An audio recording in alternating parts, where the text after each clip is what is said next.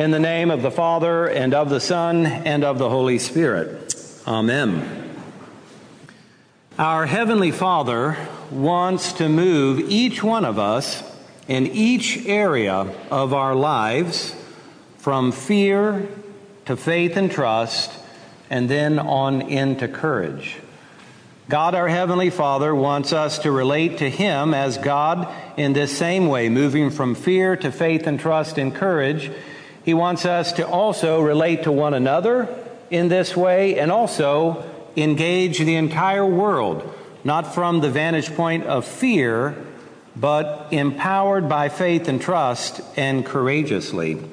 We find in our gospel today legitimate fear, do we not? You know, we have all types of fears. There's legitimate fear, there's fear that comes from true danger, there's excessive fear, anxieties, and worries about things that will never be, and uh, things that are in the future, and created things. Uh, fear is a, a huge topic and a huge dilemma, human dilemma.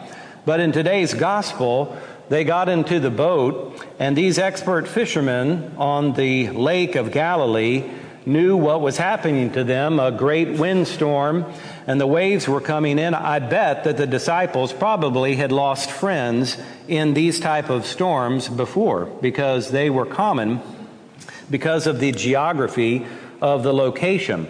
Well, the winds were beating, the waves were coming in, they're about to sink, and they give a rebuke to Jesus. Part of that rebuke was based on the fact that they were afraid and has anybody been afraid and screamed and shouted? Uh, yeah, I know every hand should be going up right now, but but we're we're but that's okay. Uh, anyway, they were a part of the inner circle. They had been just in these past days with Jesus, watching Jesus release people from demons, healing people, preaching uh, uh, exhibiting power that was just unknown. And they were part of the inner circle. And they got to be in Jesus with the boat. So, why are bad things happening to them who are part of the inner circle? So, Jesus, don't you care that we are perishing? And I bet you they said it a lot stronger than that. The response of Jesus is amazing, though, because he says, Why are you being so cowardly? Jesus doesn't actually use the word uh, fear in the Greek. It, in this instance, he says, Why are you being so cowardly? Don't you yet have faith? Man, that's, uh, that's pretty harsh. What a comeback. But it's all a part of moving us out of fear into faith and trust and then into courage. Well, it's fascinating to think that they were fearing for their lives one moment, but when the Son of God in the flesh told the winds and the waves to be still, and there was a dead calm, that's when the real fear began because the Greek text says this fearing with a great fear. The disciples went from fearing for their lives and yelling at Jesus to all of a sudden holy terror because what has happened in their boat? the wind and the waves are completely stilled. Who is this then? Who has the winds and the waves obey his word? It's interesting. So they were afraid before, now they're really afraid. We have to go from fear into faith and trust with God our Heavenly Father. Some people are afraid of God for many reasons, but we have to move out of that fear and come to know and to trust that God is completely loving and completely good. That God loves us perfectly, that God only wills our good, only calls us to Himself and so, any of the bad things that are happening, we really can't lay at God. We have to trust God. So, how do we do that? How do we develop this trusting relationship? Well, we do it one day at a time and a little bit at a time. Because one of the most important things we can do in life is to pursue building up our faith, to pursue this faith and trust with God. Many people can recite the Nicene Creed and they can say, Yes, I, I have faith. I think that, that Jesus is the Son of God. But trusting someone is a whole different ballgame. It's a whole different level of having yourself vulnerable to the other. And so, every day as we relate to God and live in and with God, we should allow God small opportunities of our life and entrust God with those areas of our life. And over time, we will build up the level of our trust of God, that we can really trust God with our entire life, every aspect of our life. But we do it just one brick at a time, little by little. Faith is like a muscle. If you strengthen it, if you work it out, it will grow and become strong and can really do something. But if we don't practice this with our Heavenly Father, we won't move out of fear into faith and trust and probably won't get to courage. And so, little by little, with our Heavenly Father, we come to know that we can rely on Him. Now, this does not mean that all the storms of life are going to be calmed and stilled. I think all of us are old enough to know that. But there are still people who really think that that's how God is supposed to work in their life. The truth is, it didn't work that way for the Son of God in Gethsemane. Because there was a time when the anxiety of his offering himself to his Heavenly Father on our behalf caused Jesus to sweat drops of blood in Gethsemane. That was his storm. But he entrusted himself totally to his heavenly Father, went through that storm, died on the cross, and what he trusted God to do, God did. God raised him up out of death, victorious over death forevermore. And he was given all authority and power on heaven and on earth. And so God is with us in the storms. He's not required to still our storms. The good news is is that through faith and trust, we can know and experience that God is with us even in the storms, that his love and his grace and his mercy never never fail. They never end. So whether we're in the calm or whether we're in the storm, God's love and grace is certainly present which, with each one of us. Mother Teresa said, I know that God will not give me anything I can't handle. She says, I just wish He didn't trust me so much. We probably all feel like that in some degree. Well, God is hoping to move us out of the fear that we experience in all different forms into faith and then totally trusting Him with our life, the totality of our life, every area of our life, and then move us into courage, into courage. I did some thinking about courage recently, and I came up with a definition. This is my definition of courage.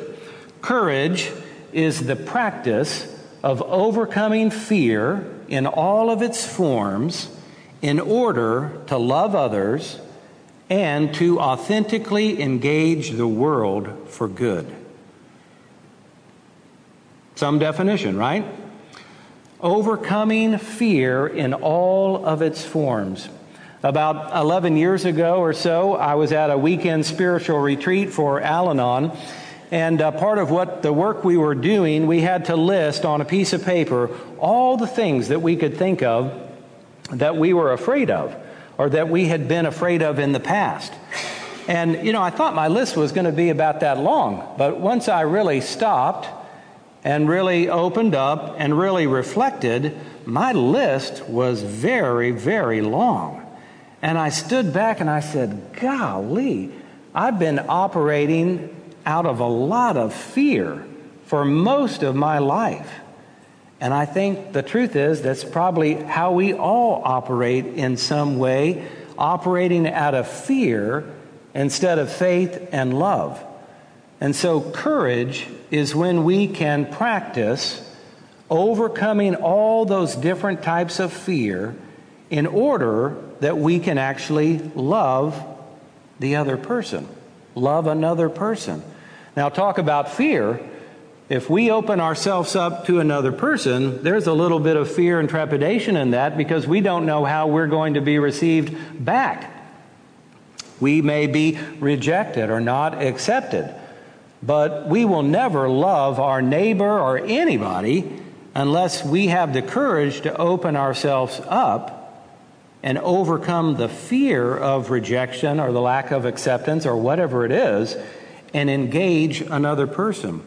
So, courage is that practice of overcoming all of those fears in life in order that we can open up ourselves and engage another person in a loving relationship and also that we can engage the world authentically as ourselves because each of us have been given by God a set of personality traits, a set of gifts, uh, uh, a whole way of being in this world that is unique and special, each one of us. And God wants to move us out of fear into faith and trust and into courage so we can really do what only we can do in this world. By God's grace, we can authentically engage the world for good. Well, I've got some quotes about fear that I want to share with us.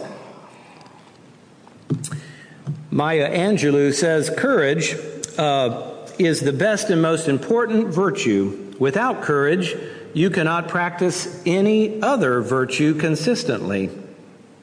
Poet E. E. Cummings said, It takes courage to grow up and become who you really are.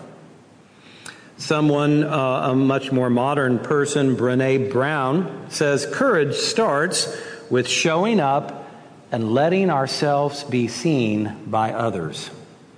Isn't that a good one? We gain courage and strength and confidence as we meet each situation where we are fearful and overcome it and do what we don't feel like doing. And that's how we build up these courage muscles. Sri Chinmoy says, Courage to love is in fact the only way to truly be happy.